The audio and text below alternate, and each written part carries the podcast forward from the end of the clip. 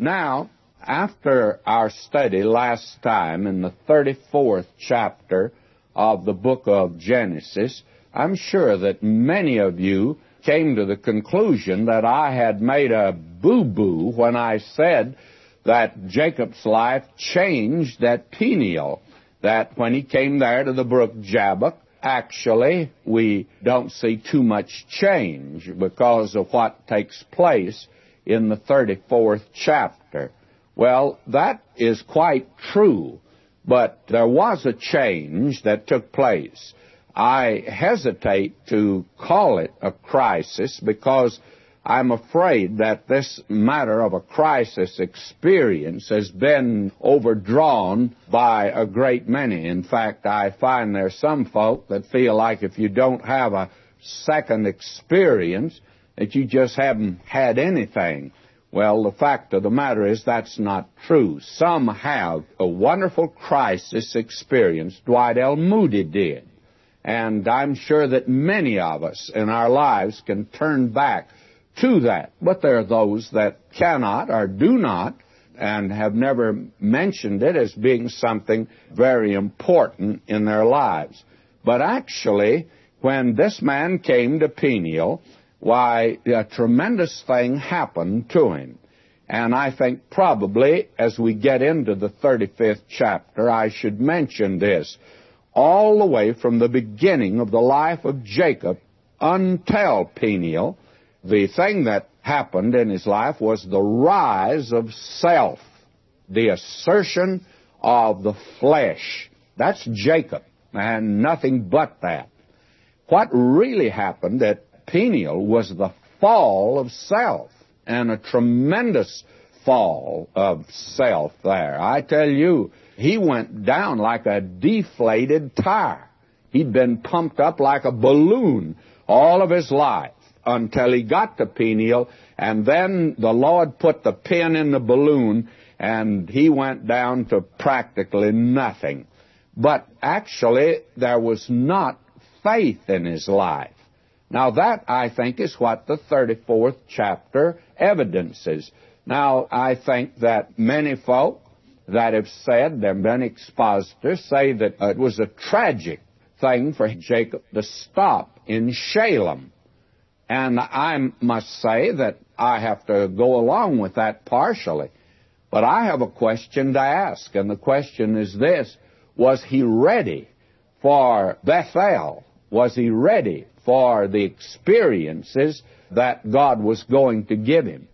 No, I think that what you see in the 34th chapter and the tragic things that took place are the result of a man who'd been walking by the flesh. Then there is that fall, the deflation of self, but not faith. He did not have faith to go on to Bethel, to Bethel. You can call that either way you want to. But now he stops at Shalem in the land of Shechem, and these tragic things took place in his life, and it reveals the fact that this man was not actually a leader in his own family. He was not taking the proper place that he should have. He was no spiritual giant by any means. And to have those 12 boys to herd was really a real job. And I want to say that that would take a real spiritual giant to control them. But this man, Jacob, was not prepared. But after that tragic event, this man now is beginning to see the hand of God in his life, and now he makes the decision that he probably should have made beforehand. And it reveals that inside this family, that there was taking place, something that was indeed tragic indeed. And so the tragedy at Shechem is that as soon as Esau had turned his back and started home, Jacob takes his family down to Shechem. It's a tragic move.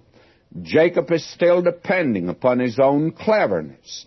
Dinah was raped, and Simeon and Levi, her full brothers, went into the city of Shechem to the prince who was responsible. Though he wanted to marry her, they murdered him, and the sons of Jacob conducted a slaughter that'd make a gang shooting in Chicago look pretty tame. When they came home, Jacob says, You've made my name to smell among the people of my land. And now, the fact of the matter is, he wasn't ready for Bethel. And my question is, where else could he go? And after all, this man had flocks and herds, and there was good pasture land where he stopped at Shalem. This man now had a great lesson to learn, and he's beginning to see that chickens do come home to roost, and that whatsoever a man sows, that shall he also reap. Now I turn to the 35th chapter of Genesis, and I hope you have your Bible open there, and also that you have our notes and outlines. If you do not have them, we do have a set for you and love to send them to you. Now I'm reading verse 1, chapter 35 of Genesis. And God said unto Jacob, Arise, go up to Bethel, and dwell there, and make there an altar unto God that appeared unto thee when thou fleddest from the face of Esau thy brother. Now, God is calling this man back to Bethel. I have a little book. The title of it is Back to Bethel. I attempt to cover a great deal of the life of Jacob, and especially dealing with this experience that he had at Peniel, and then the change that took place when he went there. Now, the fact of the matter is, he's now, after this sad experience, he's prepared to go. You see, he didn't have faith to move out before. Now, will you notice verse 2? Jacob now begins to take the leadership. Then Jacob said unto his household and to all that were with him, Put away the strange gods that are among you, and be clean, and change your garments. Now there are several things that they're told to do here. They're first of all to put away the strange gods. And we are almost shocked at that. You'll recall that when Jacob fled with Rachel and Leah, that Rachel slipped out the family gods, that is, these little images. She sat on them, on the camel, that luggage that was to go on the camel's back. She just crawled up on top of it and sat down because underneath were these little images. Now, I would assume, since it was the home of Jacob, he knew of the living and true God. God had called him you would think that he would say that when he did find out and he did not know at the time she had taken them. He was very honest when he told Laban that, that God's, those little images weren't in his entourage at all. That's probably the one time up to then he told the truth. He really didn't know, but they were there. Now, when they were discovered, I think that probably we'd all assume, well, Jacob got rid of them. But he didn't get rid of them. And we find this entire family are worshiping these images. This man Jacob, now for the first time, and he's the one to take the leadership, he says, now let's get rid of these false gods, these strange gods. And they're false gods. That's the first thing. You've got to put away that which is wrong. There is today too many folk that six days a week they are serving some other God, and on Sunday they serve the Lord. We have a lot of fundamental believers like that, friends. They have their strange gods. And then they wonder why on Sunday their service in the church and why it's not a thrilling experience. Well, friends, you're going to have to put away your strange gods. Now, I don't know what yours might be, but whatever they are, it could be covetousness. I tell you, there's many a good fundamental businessman today that's out after every dollar he can get.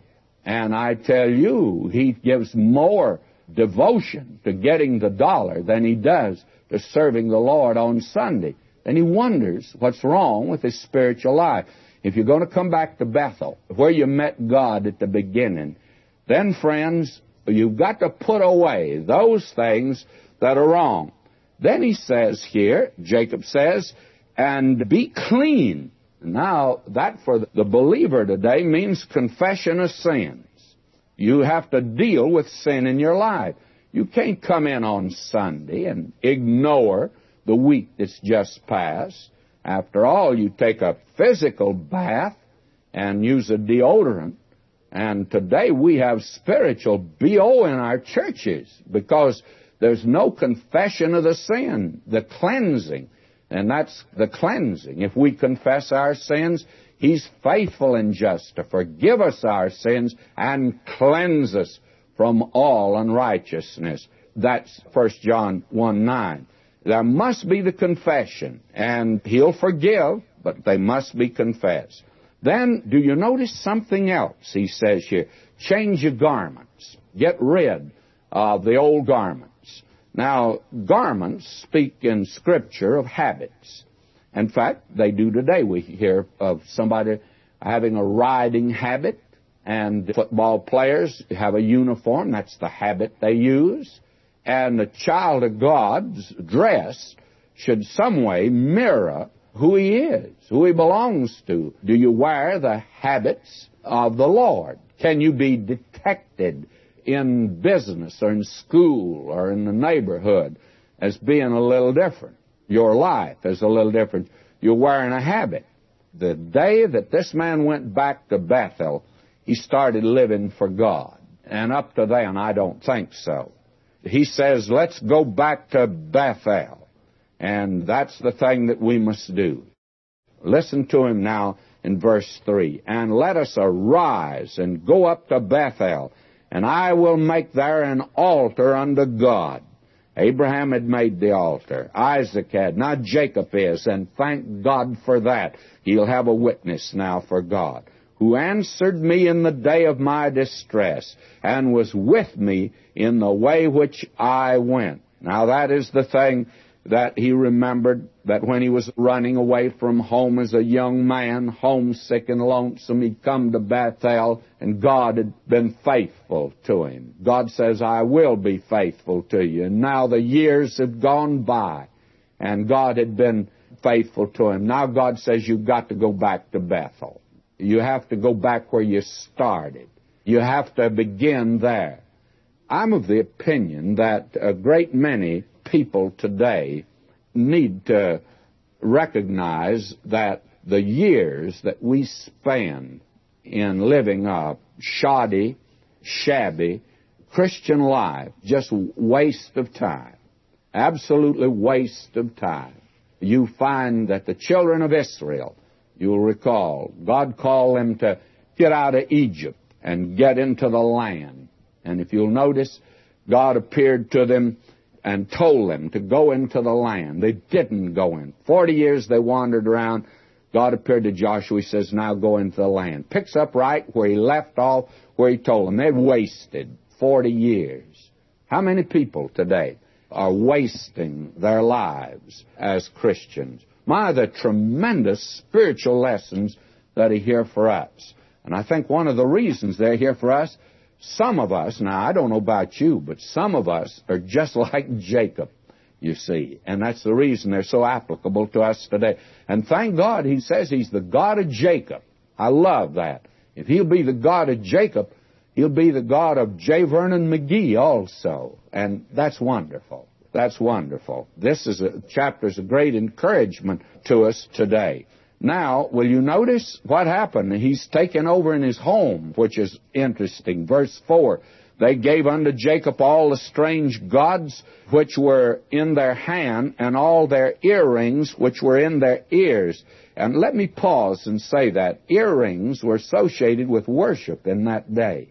There's a great deal said in Scripture about that. I can't stop to develop that sort of thing, but may I say there's so many wonderful, precious truths that are in the Word of God that even in a five year program, friends, you can't dig it all out. After we get through working this mine, there'll be a great deal of gold and precious stones left here, I can assure you. And all their earrings which were in their ears, that identified them as idolatrous, and they're going to get rid of them. And Jacob hid them under the oak which was by Shechem. He got rid of them. They're not stored away. They're buried. They must be put away because it's going to be now a new life. And they journeyed, and the terror of God was upon the cities that were round about them, and they did not pursue after the sons of Jacob. So Jacob came to Luz, which is in the land of Canaan, that is Bethel, he and all the people that were with him. You remember that place was called Luz before Jacob changed the name to Bethel, and the people in that day knew it as Luz, not as Bethel. We know it today as Bethel. And he built there an altar. He called the place El Bethel, because there God appeared unto him when he fled from the face of his brother. You remember that was the name he gave to it before. Now here's a very interesting sidelight. But Deborah, Rebekah's nurse, died, and she was buried beneath Bethel under an oak, and the name of it was Allon Bachuth.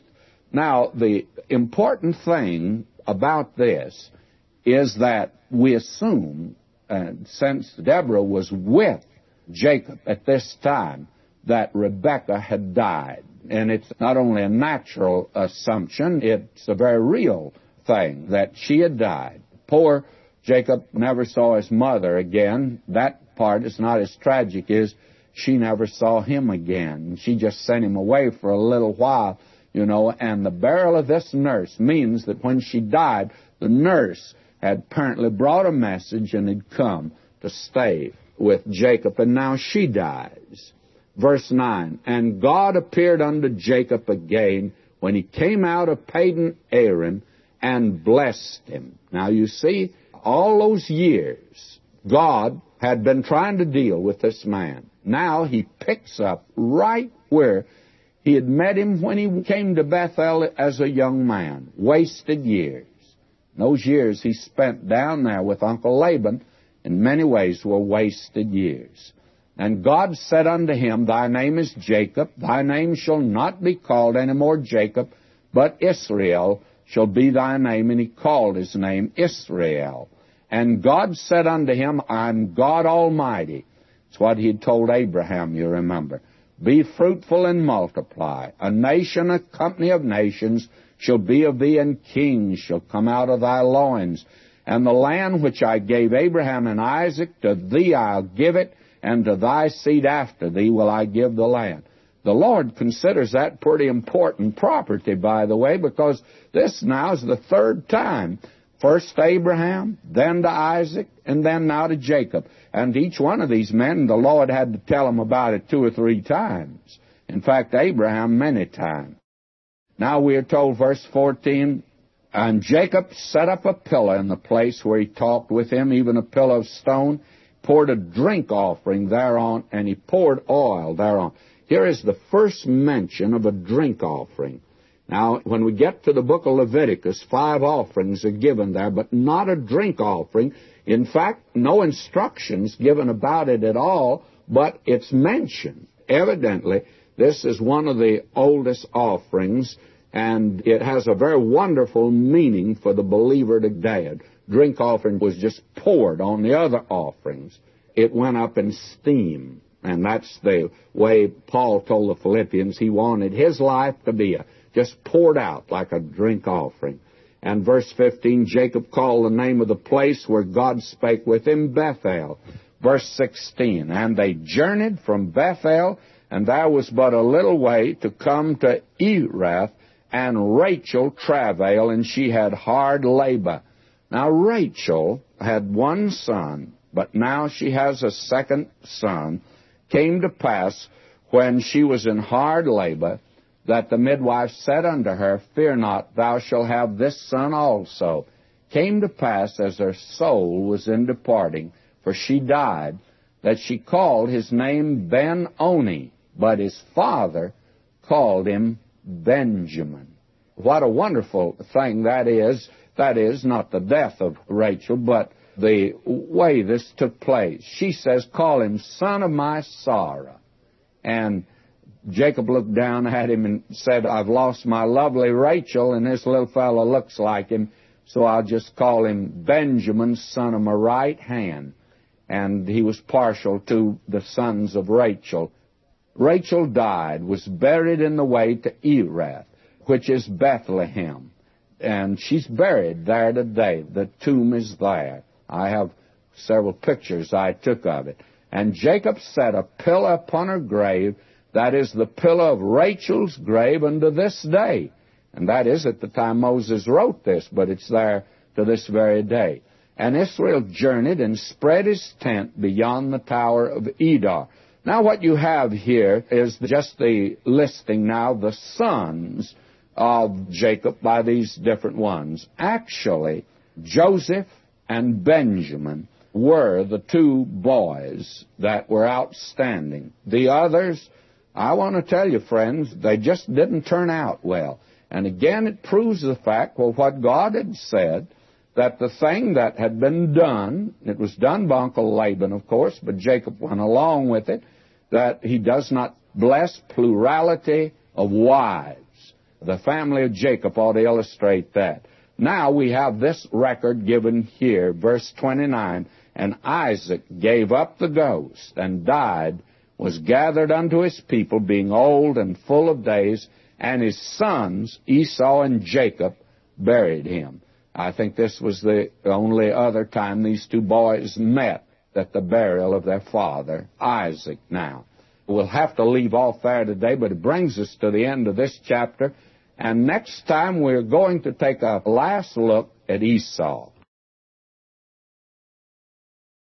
Now today we come in our study to the 36th chapter of the book of Genesis. And it deals entirely with Esau, the entire chapter. And the Spirit of God follows this pattern all the way through this book. In fact, it's followed all the way through the Scripture. The seed that is being followed is Christ. Paul makes that clear. The seed's not many, but one, Christ. And so as you go through the scripture, beginning actually with Adam and Eve and Seth, and then come on down to Abraham and Isaac, and now Jacob, the method and the pattern that is followed, God will give the rejected line first, and it's dismissed as far as any purpose is concerned in the Scripture, and then the other line is picked up after that. So that is the place and the purpose of the 36th chapter.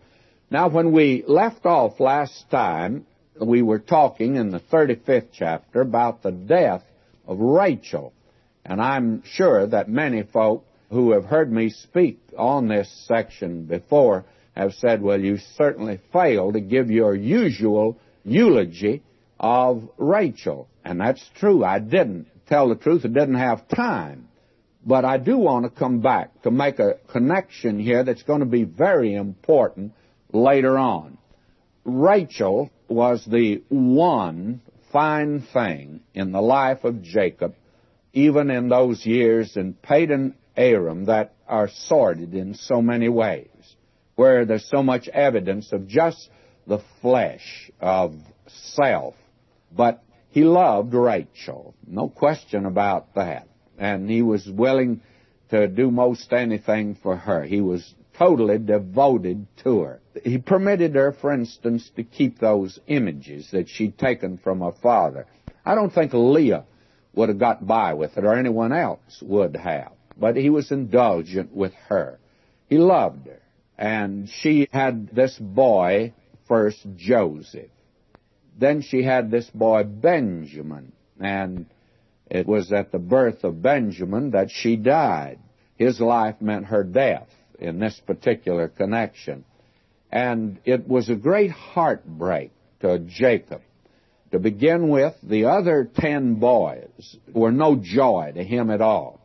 God reminded him, I think, every day and 24 hours every day that it was sinful to have more than one wife. He didn't need all of them. That wasn't God's method. God will overrule, of course. He does in your life, friends, and He does mine. Thank God He'll overrule. But it doesn't mean God approved of this at all. In fact, these facts reveal He didn't approve of it. and especially what happened to Joseph. Now, he loved Joseph and Benjamin. Very frankly, the other boys were jealous of that. He should not have shown such partiality to Joseph because he had experienced that in his own home, and he was the one that his own father more or less pushed aside, and he knew the trouble it had caused, and he should not have practiced it, but he did. And I ordinarily don't defend Jacob, but after all, when Rachel died, and she says, "Call this boy Benoni, he's the son of my sorrow," and I think Jacob would have said, "Yes, he's the son of Rachel's sorrow." But when he looked down at the little fellow, and I guess he looked like Rachel, probably had her eyes, or reminded him of Rachel, he said, I can't call him. He's not the son of my sorrow. He's the only one I got to lean on now. He's the son of my right hand. He's my walking stick. He's my staff. I'm going to lean on him. And you'll find out this is very important later on because this is part of the great sorrow this man was called to go through later on. All of this around one fact, and that is God did not approve of this. And God does not approve of that which is wrong in our lives, friends. We think we get by with it, but we actually do not get by with it at all. And Jacob did not get by with it. But his lovely Rachel now is gone, buried at Bethlehem. And this chapter, 35, that we had last time, did you notice that it is a chapter that is made prominent by deaths? First, the death of Deborah, the maid of Rebekah, and then in that, the suggestion of the death of Rebekah herself, and now the death of lovely Rachel. Then the sons of Jacob are mentioned here, and he had no joy in them. And lo and behold, it closes with the death of Isaac. So that here is a chapter that the most prominent thing in it are the deaths and the funerals of these different ones. Three in this chapter. Now, when we come to chapter 36 of Genesis, we now turn to Esau and it's all given over to Esau. It's almost humorous in places, by the way. And may I say that this would not be too interesting for a great many of us. This would be a marvelous study for someone who wanted to follow through on these names, follow through on those that came from them. You find some of the names that are mentioned here that are names you hear out there on that great Arabian desert today. We've all heard of Omar, the tent maker, and he belonged out there. We've heard of Teman, Kenaz, and Zepho. Well, you read the 15th verse here, and you find out all of them are mentioned. Here's the family of Esau. That's where they are, out in that desert. Now, they settled in the land of Edom. And Edom is south and east of the Dead Sea.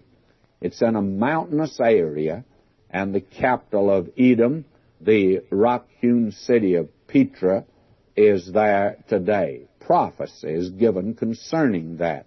Remarkable prophecy that stands fulfilled. In fact, it's fulfilled there today. God said it would be just exactly as it is. It's a prophecy. We'll see when we get to it. Isaiah and Jeremiah and Ezekiel all mention this particular section and this particular nation. Now, this nation came from Esau, and three times in this chapter, it's made very clear to us that Esau is the father of Edom and that they are synonymous terms. If you look at verse 8, for instance, thus dwelt Esau in Mount Seir. Esau is Edom. Somebody says, well, what's the difference? Well, the difference is just simply this.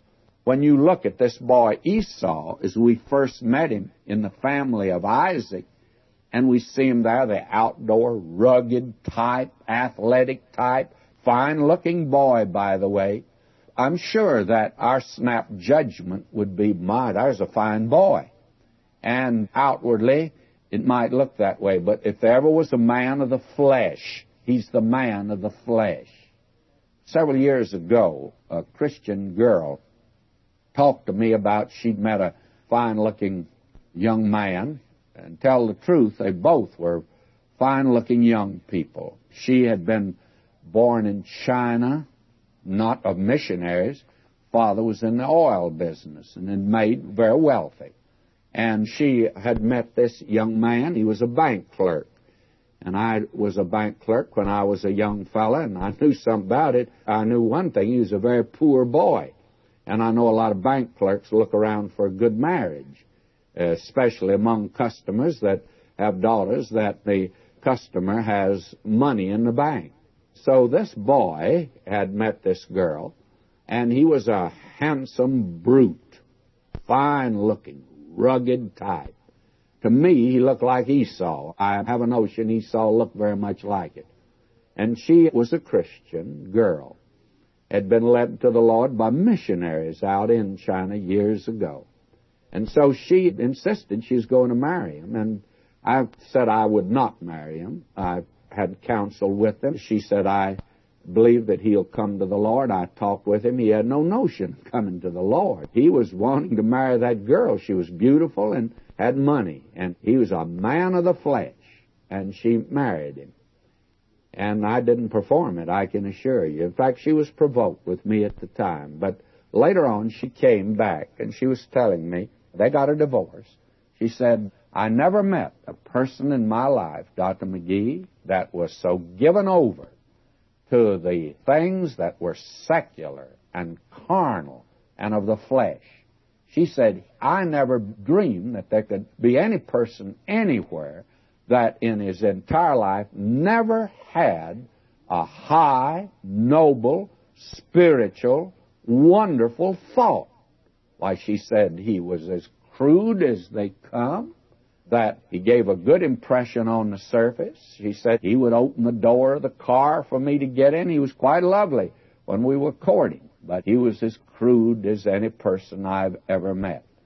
Well, may I say to you, that's Esau. And when you see Esau in the family there, maybe you, if you were an attractive young lady and he wanted to date you, chances are you date him because he was attractive. But he was a man of the flesh. That's who he is. Now, somebody might want to argue with me about that and argue with God about it. You made a mistake in setting this man aside. Well, God says, and He always protects Himself. Over in the little book of Obadiah, you find that Esau is unveiled. Now Esau is Edom. That's what Moses says here. Esau is Edom. All right? Go down the centuries. In fact, you'll have to go down over a thousand years. And one little Esau now is about a hundred thousand Edomites. Each one of them's a little Esau. now take a look at the nation, and you see what came from Esau. It is like putting Esau under the microscope. Or, as the photographer out here in Hollywood told me about a picture of mine, he says, I want to blow it up. I didn't know what he really meant by that at first. I thought that it was so bad he wanted to put a stick of dynamite under it. But what he meant was he wanted to take a small one and make it a great big picture. All right? If you want to see a real picture of Esau, go to Obadiah. And what do you see there? Again, a nation filled with pride. And God says, though you be lifted up like the eagle, and you make your nest yonder in the tops of the mountains, God says, I'll bring you down. And what is pride of heart that they were guilty of? Well, it's the declaration of independence of a soul that says, I can live without God and I don't need God. That's Esau. And you'll have to wait till we get over there. And then when you come to the last book of the Old Testament, God says, Jacob have I loved, and Esau have I hated. And God never said that till you go down over a thousand years.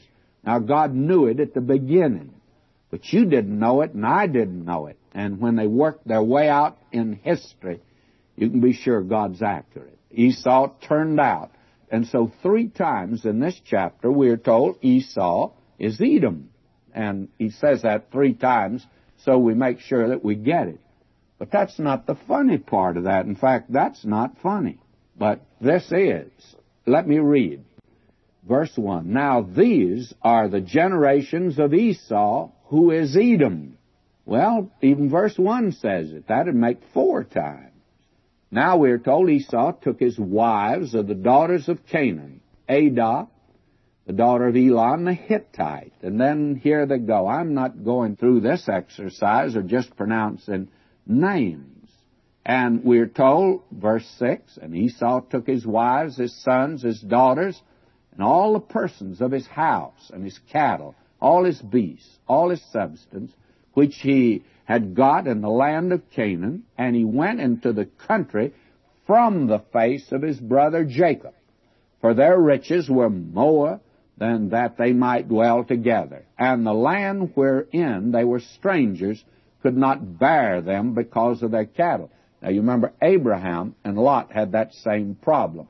In other words, there'd not be enough grazing land for them. Each one of them had too many cattle. And therefore Esau left the promised land and he left it on his own. But circumstances, the economic situation forced him to do that. Now, verse 8, where we began a moment ago, thus dwelt Esau in Mount Seir. Esau is Edom. Now, it tells where he went, and I have already located that place for you. Now, we follow that family, and if you follow them down, verse 12, and Timnah was concubine to Eliphaz, Esau's son, and she bare to Eliphaz Amalek. Now here's the beginning of the Amalekites. Now all those tribes that are there in the desert, and they have come down through the centuries. They pushed out in many directions. After the fall of Carthage, and after the prominence of the church in those early years in North Africa, actually the strongest center of the church at one time was in North Africa. But all those tribes, they pushed across North Africa. You see, they all belong to this family. They come from Hagar and Abraham. Then they come from Esau. And there's been the intermarriage in the different tribes. And that's where you get all these ites. The Amalekites and the Perizzites and all of them. And you have all those Arab tribes out there today. Actually, they belong to the same family that Abraham belonged to and that Israel belongs to. I said to an Arab that I met, he expressed hostility to the nation Israel, and he didn't like something I had said in a service, and he's a Christian Arab too. And he told me how he hated the nation Israel and all that. And I just said to him, I said, yeah, but he's your brother. Believe me, that did antagonize him. He said, I have no relation with him at all. I said, but you do. You belong to the same stock. You're both Semitic peoples. And I said, you're a Semite as much as they are. Well, he had to admit that was true, you see. This chapter happens to be very important. After all, the Spirit of God used a great deal of printer's ink here to tell you about this. And you know I haven't got down to that part which is humorous yet and we better get there. And here it is, verse 15. These were dukes of the sons of Esau. And you have here Duke Omar, Duke Zepho, Duke Kenaz, Duke Korah, Duke Gatam, and Duke Amalek. Where in the world did they get these dukes? Well, here's the beginning of nobility. They just assumed it. Each one of them became a duke. And believe me, here we go. And it's not just a nickname. They mean business by. it. This is the beginning of nobility now. Where did it begin? In the family of Esau. And again we come back to it in verse 19. That is this one statement. These are the sons of Esau, who is Edom, and these are their dukes. My, they got dukes in the family now. And a great many people in this country can trace their ancestry right back to royalty. You wonder if anybody came from over there from those who ran stores and worked in vineyards and made pottery and ran a shoe shop. Everybody seems to have come from royalty. Well, I'll tell you, Esau turned out quite a few of them, and if you think that is going pretty far, he went farther than that. Will you notice verse 31? And these are the kings that reigned in the land of Edom before there reigned any king over the children of Israel. The business of having kings. I don't think this was God's arrangement at all to put a king over them like this. But here they go. They have kings over them also. And isn't this quite interesting? This was before the children of Israel had kings. Where did they get the idea? They got the idea from these people. In fact, that's the thing they told Samuel later on. They said, We want kings just like our neighbors round about us. And they could have said, Our brother down here, the Edomites, they happen to have kings, and we'd like to have kings also. This was the thing that they did. We find in this section here many things that have to do with certain tribes that actually could be followed today for anyone that would be interested in following the study of anthropology or the study of ethnology. Here they are. And that lends importance to a chapter like this that goes back, gives a family history probably farther back than anyone else could go. And this is the rejected line.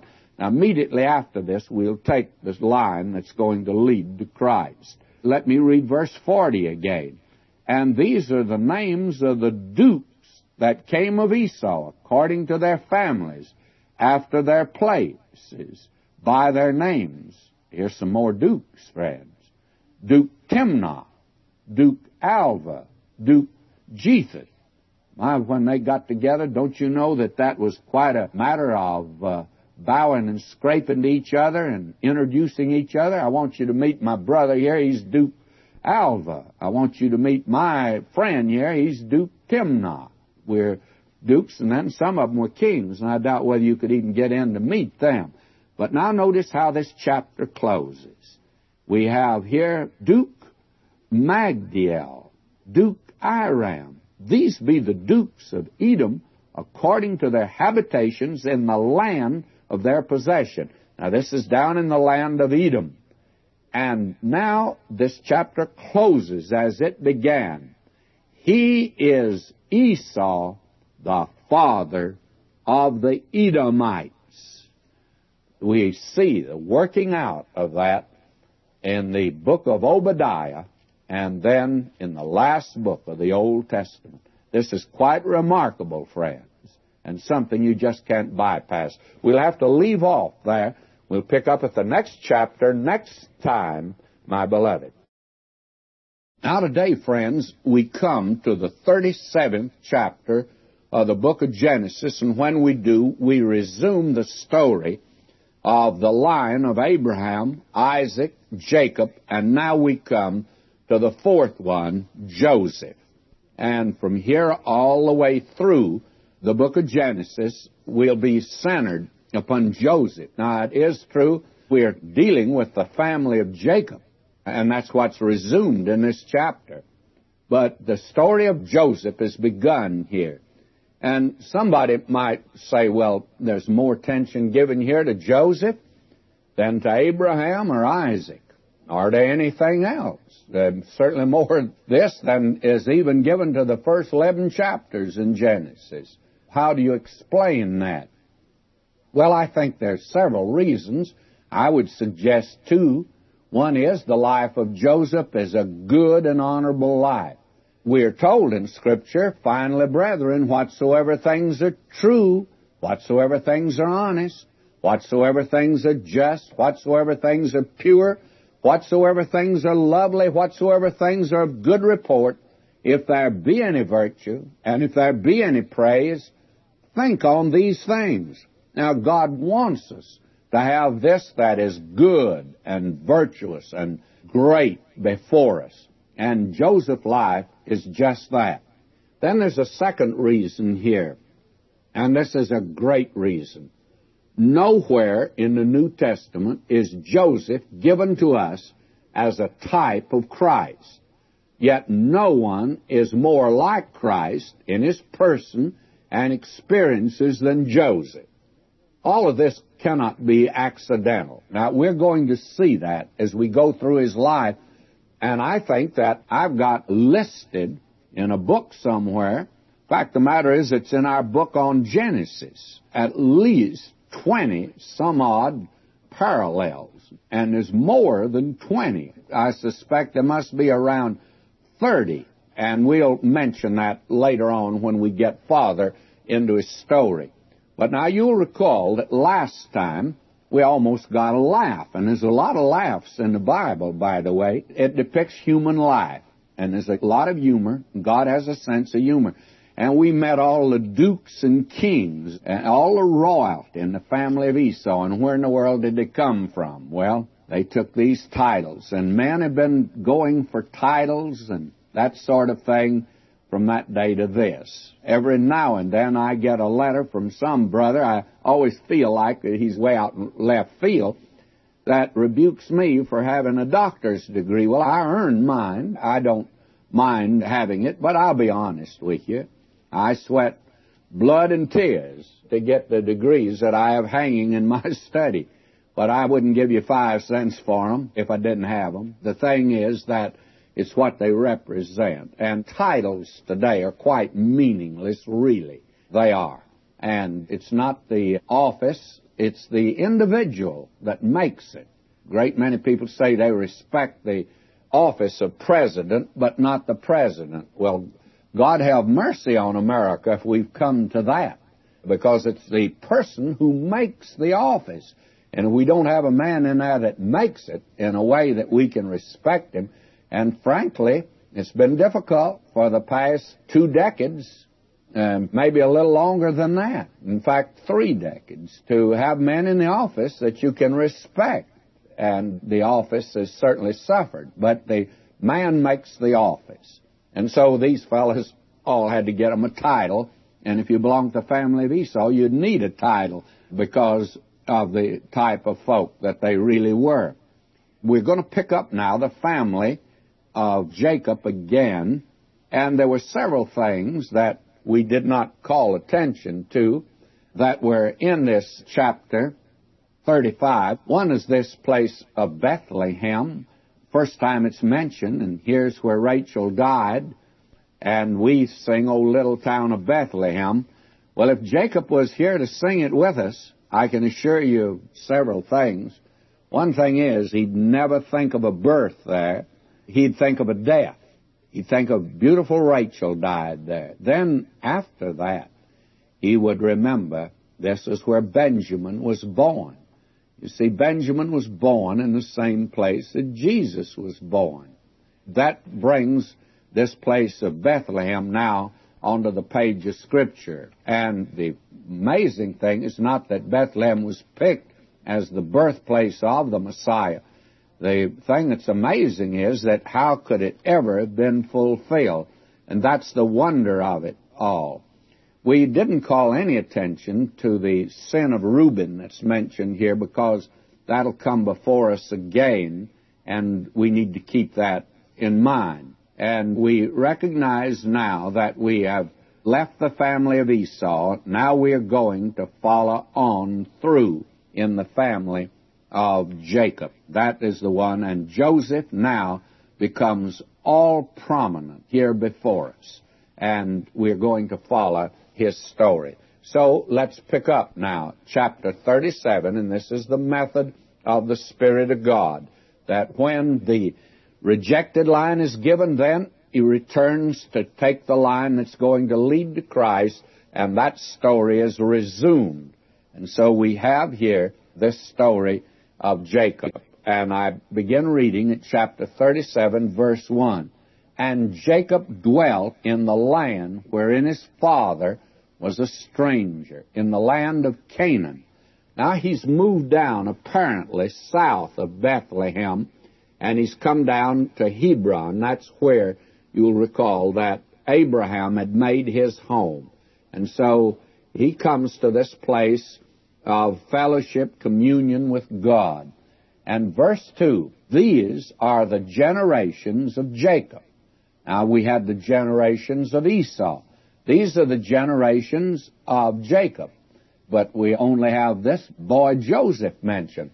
Joseph, being 17 years old, was feeding the flock with his brethren, and the lad was with the sons of Bilhah, and with the son of Zilpah, his father's wives, and Joseph brought unto his father their evil report.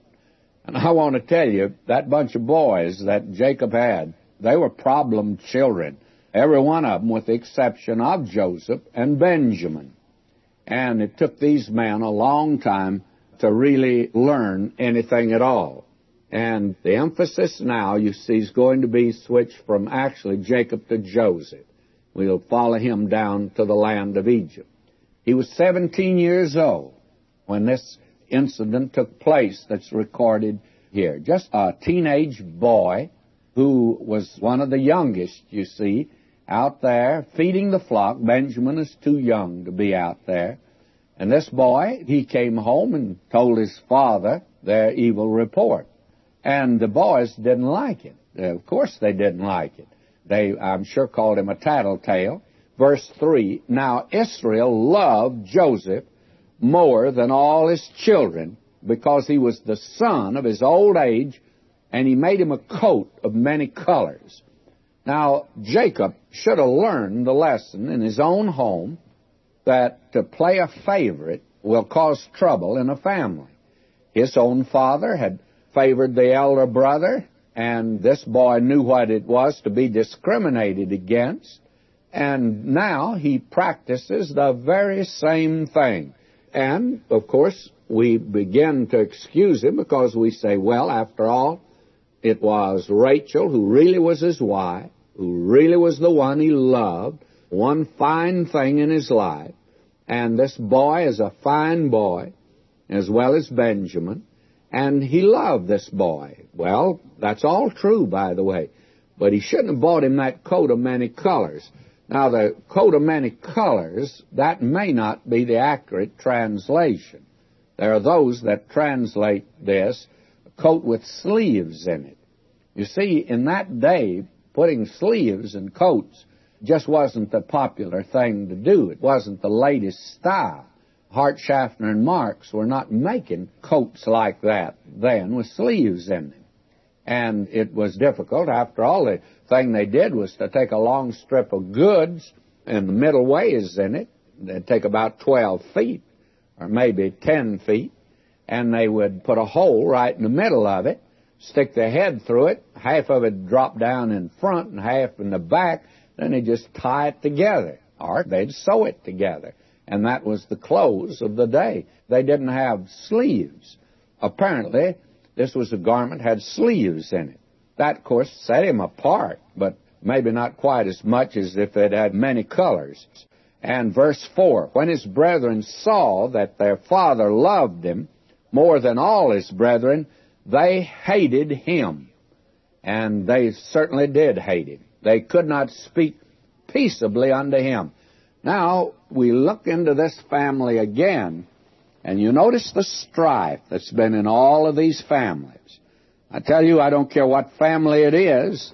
Sin today, friends, not only ruins lives, it ruins families. Not only ruins families, it'll ruin a community.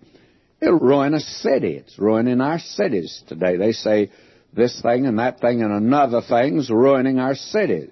Just one thing. God calls it sin. S-I-N, sin. And it ruins nations. And so this boy, Joseph, he's being discriminated by both the father and now the brethren. The father loves him, the brethren hate him.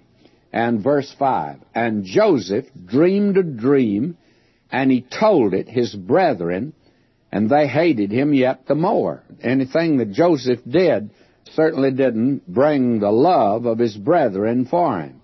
And he said unto them, Hear, I pray you, this dream which I've dreamed. Now I have a feeling that this 17 year old boy at this time, who has been kept, I'm sure as long as Rachel lived, on her apron string, very much like Jacob had been reared at first. Generally, when a fellow like this, who's been raised tied to his mama's apron string, does finally break loose from the apron string, he's apt to go any direction. In fact, he's apt to go every direction.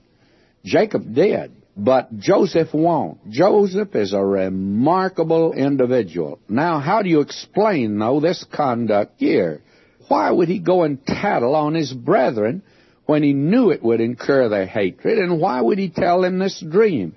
Well, I think that there's one explanation for it. He's been tied to his mama's apron string so long, he doesn't know how bad this world can be. And he doesn't know how bad his brothers can be. I'm of the opinion he's a rather gullible boy at this time. And you'll find out that it took him a long time to find out about the ways of the world. And when he did, he probably knew as much about the ways of the world as anyone later on, but not at this time. He's a 17 year old boy raised as he was raised in that day and a favorite of his father. His father now centers all of the affection that he had for Rachel. And you can understand there's a tremendous background here and how human we all are. Oh, Jacob as a young man went out there and saw Rachel. Boy, he fell in love with her. Love at first sight. She was a beautiful thing. He had to work 14 years for her. And then there was several years before a child was born. And finally, Joseph is born. And my, Rachel's gone now, so what does he do? He just centers all of his affection in this boy. He shouldn't have done it. He's got 11 more of them around there. But he centers his affection in this boy here. But listen at the dream that he has. And he just tells it right out. I'm reading verse 7 now. He says, For behold, we were binding sheaves in the field.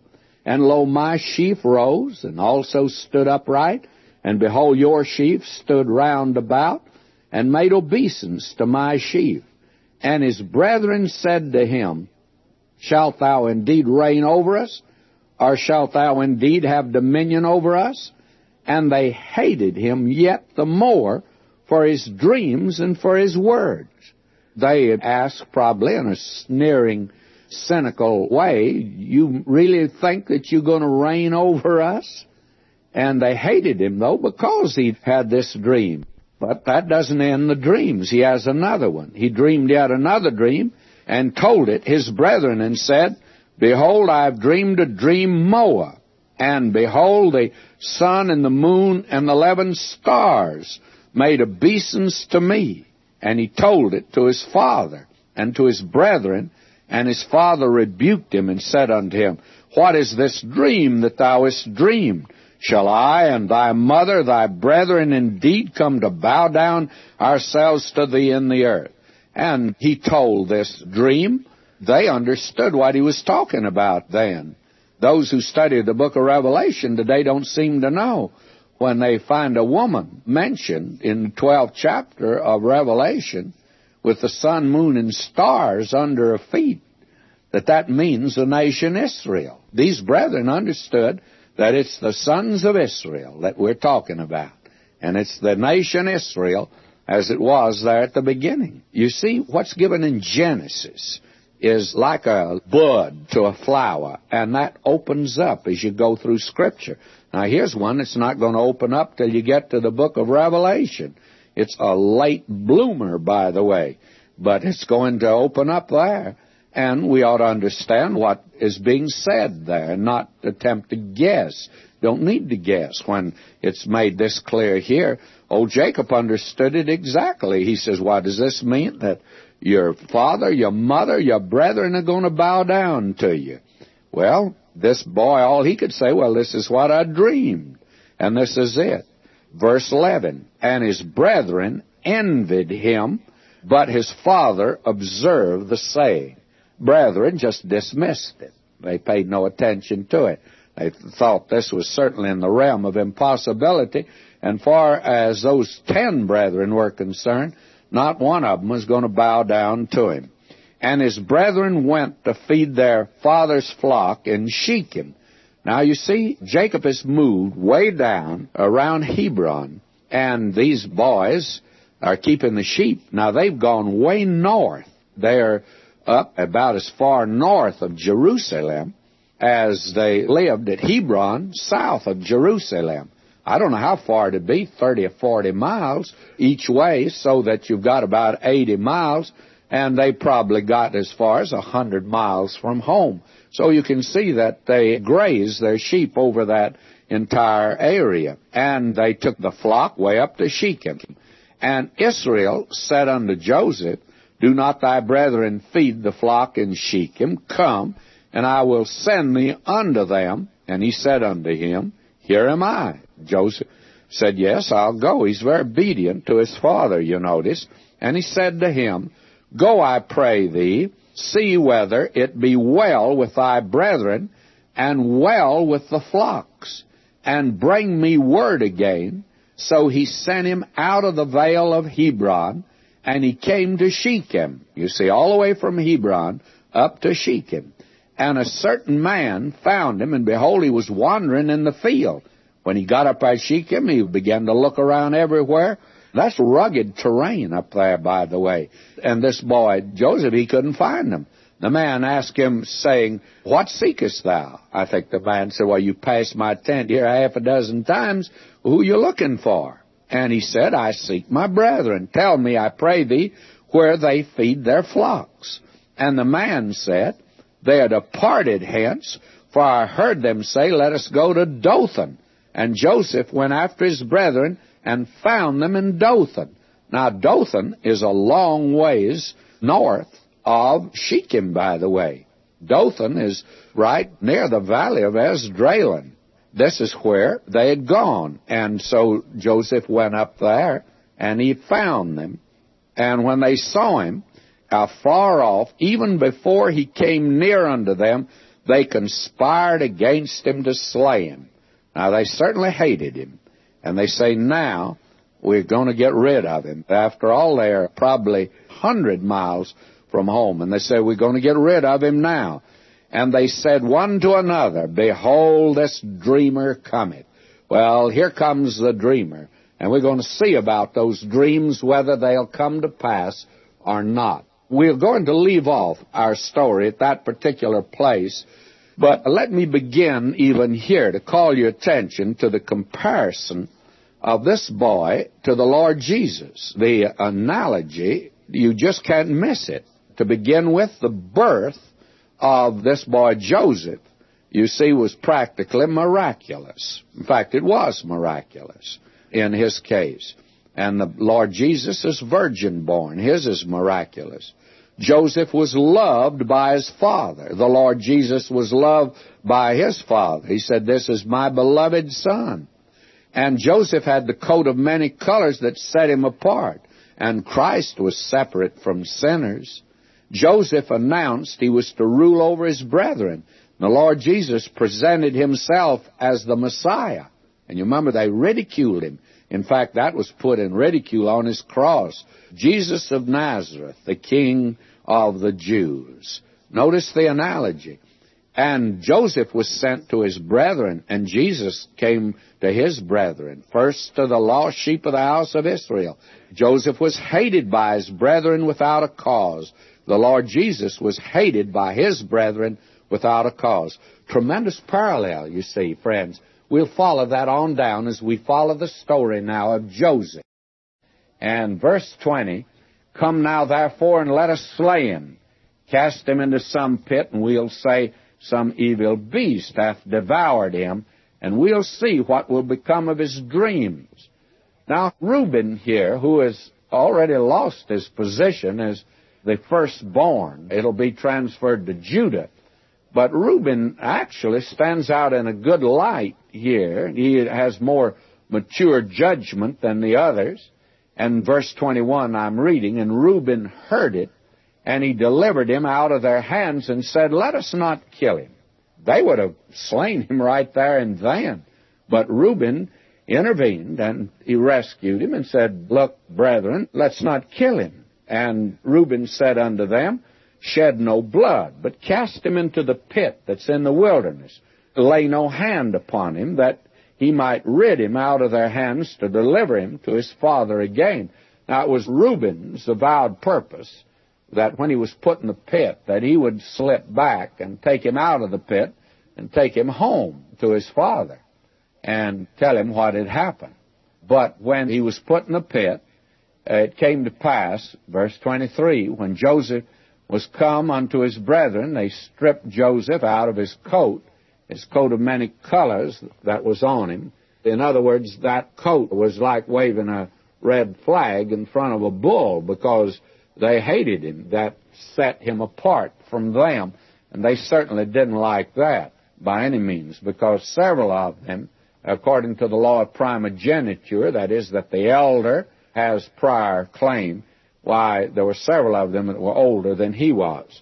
And they took him and cast him into a pit. And the pit was empty, there's no water in it.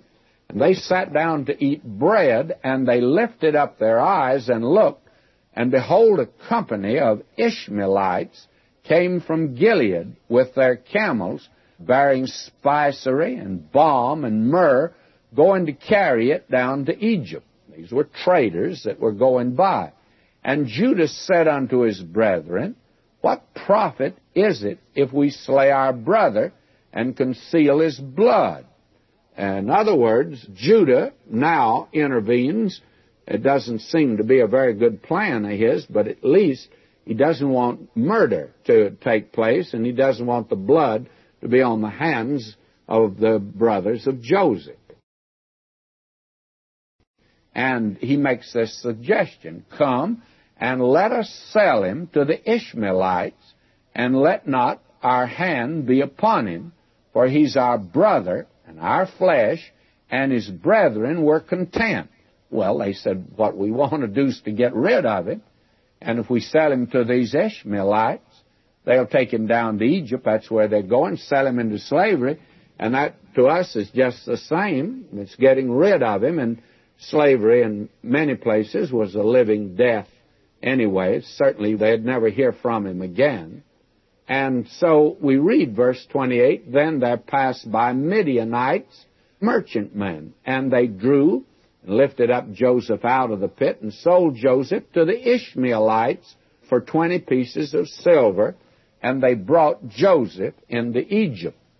Now I'm sure that at this point you are saying, well, Moses, make up your mind. You called them Ishmaelites at first, then you called them Midianites, now you come back and call them Ishmaelites again. What are they? And isn't this an error in the Bible? I was handed many years ago now by a student, and it had been handed to him a little blue paperback book that showed, I think, a thousand or two thousand errors in the Bible.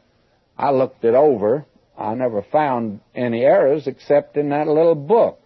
And one of the errors was here. That one place it says Ishmaelites, another place Midianites, uh, which is accurate. Well, let's look at this for a moment because this is quite interesting and it reveals how the critic and those that hate the Bible, how they can manufacture actually that which reveals something of the accuracy of it. Now, who were the Ishmaelites? Who was the father of the Ishmaelites? Abraham. Who's the father of the Midianites? Well, Abraham. You see, Ishmael was the son of Abraham by Hagar. Midian was a son of Abraham by Keturah that he married after the death of Sarah. Now, these are brethren, actually, Ishmaelites and Midianites. And they're akin to this crowd here, boys that are selling their brother, too, by the way. And after all, at this particular time, even an Israelite, there are not but 12 of them. And how many Ishmaelites do you think there'd be at this time? I doubt whether it'd be over a hundred of them, that is, of all of them. And Midianites, how many of them would it be? Midian was born after Isaac was born, so that there could not probably have been maybe a dozen Midianites. Well, with uh, small groups like that, tribes in that day, and they're related, and the desert was uh, traveling to Egypt, at least in that day, was dangerous, so they just joined together. And what Moses is trying to make clear to us as we read this is that the Ishmaelites and the Midianites had joined together, small band of each, made them stronger, and they're related, they understand each other, so they're on the way down to Egypt to do business. May I say that the Word of God makes good sense if you just let it make good sense. We are the folk that don't make good sense with it. And of course, ignorance adds a great deal to the contradictions that people think they find. The contradiction is not in the Bible, but it's in the ignorance of people who read. And this, of course, is a good example. You can see how whoever wrote this knew exactly what the situation was in that day. Now, they sell Joseph, and they're taking Joseph down to the land of Egypt. And verse 29, and Reuben returned unto the pit, and behold, Joseph was not in the pit, and he rent his clothes. He returned unto his brethren, and said, The child is not and I, whither shall I go? And they took Joseph's coat and killed a kid of the goats and dipped the coat in the blood. Now, whether they brought Reuben in on this, I don't know. I'm of the opinion they did. I think they said, well, we sold him into Egypt, and he's halfway down there now.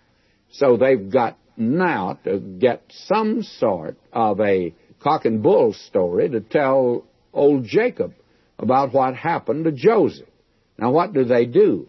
They took Joseph's coat and they killed a kid of the goats and dipped the coat in the blood.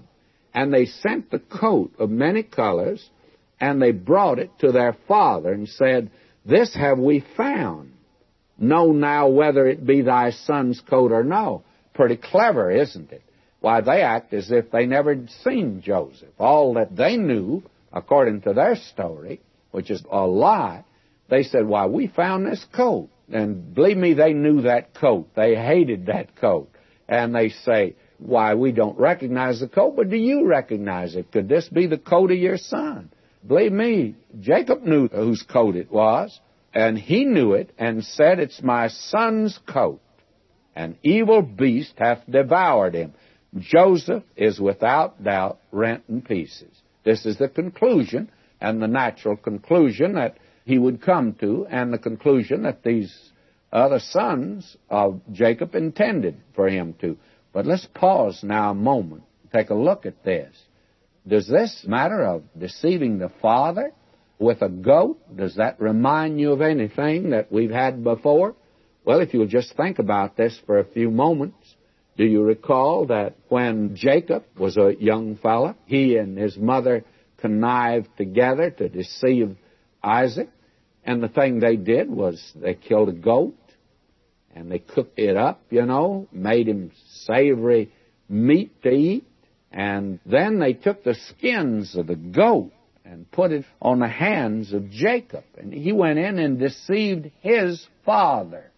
And the thing has to do with a goat. now, the brethren of Joseph, sons of Jacob now, they kill a goat. They dip the coat of many colors in the blood, and they come and hand it old Jacob and said, Do you recognize it? Jacob said, I sure do. I said, We found it up there. Looks like a wild beast or something must have got to him. Something happened to him. And old Jacob came to the conclusion that his boy's been killed. He's been deceived. Will you listen to this? He is deceived in the very way that he had deceived. Chickens come home to roost. The Word of God says, and says it very specifically, be not deceived. God is not mocked. Whatsoever a man sows, that shall he also reap. Not something else, not something similar, but the same thing. If you sow to the flesh, you will of the flesh reap corruption. This man Jacob did some bad sowing. He used deception. And in the same way in which he deceived his father. When he became a father, he's deceived in the identical way. You see, when you sow corn, you get corn. When you sow tares, you get tares. You get exactly what you sow. That's true in any realm you care to move it today. And it's certainly true in the moral and spiritual realm, and that's true today of any believer. If you think you can get by with sin and you're a child of God, you have another thought coming. In fact, you better take that other thought and not do the thing because God is no respecter of persons. He said this is the way it's going to be. And just because you are you, you don't get by with it. I talked to a minister, oh, this has been now at least five years ago, that had got involved with another man's wife. It was a sordid story. As I talked with him, he tried to justify himself on the basis that he was something special of the Lord's, that because he was who he was, he operated on a different plane and by a different rule book than anyone else. May I say, God's no respecter of persons. The very way in which this fellow had sinned, it had come home to him. God says you don't get by with it at all. If you sin in this direction, the day will come. It took it a long time for the chickens to come home to roost, but they came home to roost for this man. Now, will you notice the grief of Jacob? And this is something else to note at this point. And Jacob rent his clothes, put sackcloth upon his loins, and mourned for his son many days. And all his sons, all his daughters rose up to comfort him, but he refused to be comforted, and he said, For I'll go down into the grave unto my son mourning, Thus his father wept for him. And somebody is going to say, My, isn't that a demonstration of how much he loved his son Joseph? Well, I'll have to admit he certainly loved his son Joseph.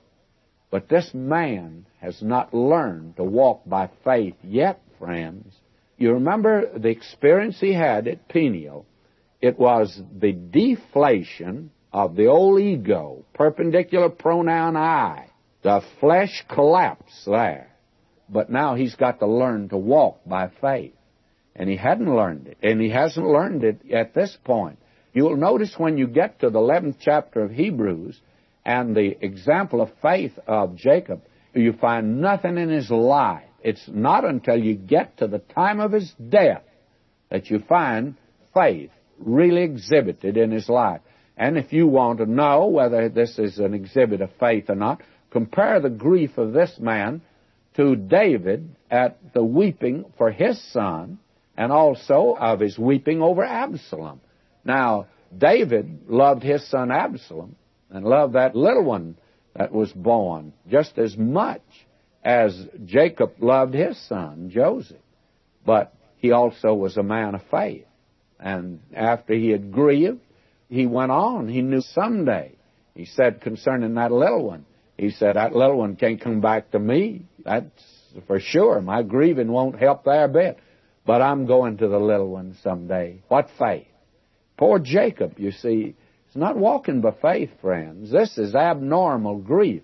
And Christian friend, and I'm talking, I'm sure, to some folk, you've lost a loved one. You can't get over it. I want to say to you, not brutally, but kindly, learn to walk by faith you manifest the Christian life when you recognize that you can't bring that one back and your grieving is doing no good at all. But if the one you're grieving of is a child of God, you're a child of God, then walk by faith. You're going to see that one someday. And you're going to see that one and never be separated. Now, look, can't you walk by faith? Don't exhibit that lack of faith, that is in the people of the world. And that's the way they grieve today. Now we read verse 36, the last verse here. And the Midianites sold him into Egypt under Potiphar, an officer of Pharaoh's and captain of the guard. Now we're going to leave Joseph right there. And we'll pick up his story in chapter 39. But we come to chapter 38. Again, another chapter that seems to be about as necessary as a fifth leg on a cow. You just don't seem to need chapter 38 at all. And after you read the story, you rather wish it was left out of the Bible. I've had any number of people say, well, why is that chapter put in the Bible? May I say chapter 38 is the worst chapter in the Bible. We'll take that up next time and go into not too much detail, but some. But there's some names here. It's the sin of Judah, actually. It's the sin and the shame of Judah. And Judah is going to be the one, the tribe out of which the Messiah is coming. And there's some names that appear here that are quite interesting. And you find a name like Judah, and then you find a name like Tamar, and you say, My, I've seen these names before. Wonder where it was I saw them. Well, now, if you would turn to the first chapter of the New Testament, Gospel of Matthew, you read a genealogy there. And it's the genealogy of the Lord Jesus Christ. And you'll find out Judah begat Phares of Zerah of Tamar. And of all things, you say, well, you mean to tell me this is the line of the Lord Jesus? Yes, friends, it happens to be the line that leads to the Lord Jesus Christ. Amazing thing, isn't it? That this reveals the awful sin. And the Lord Jesus came in that line, friends. He really took our place down here, didn't he? He came into a sinful line. That's what the Word of God's trying to tell us. He was made in all points like as we are, yet he himself sin apart. But he came into that line, that human line, where all have sinned and come short of the glory of God. We'll see that chapter next time.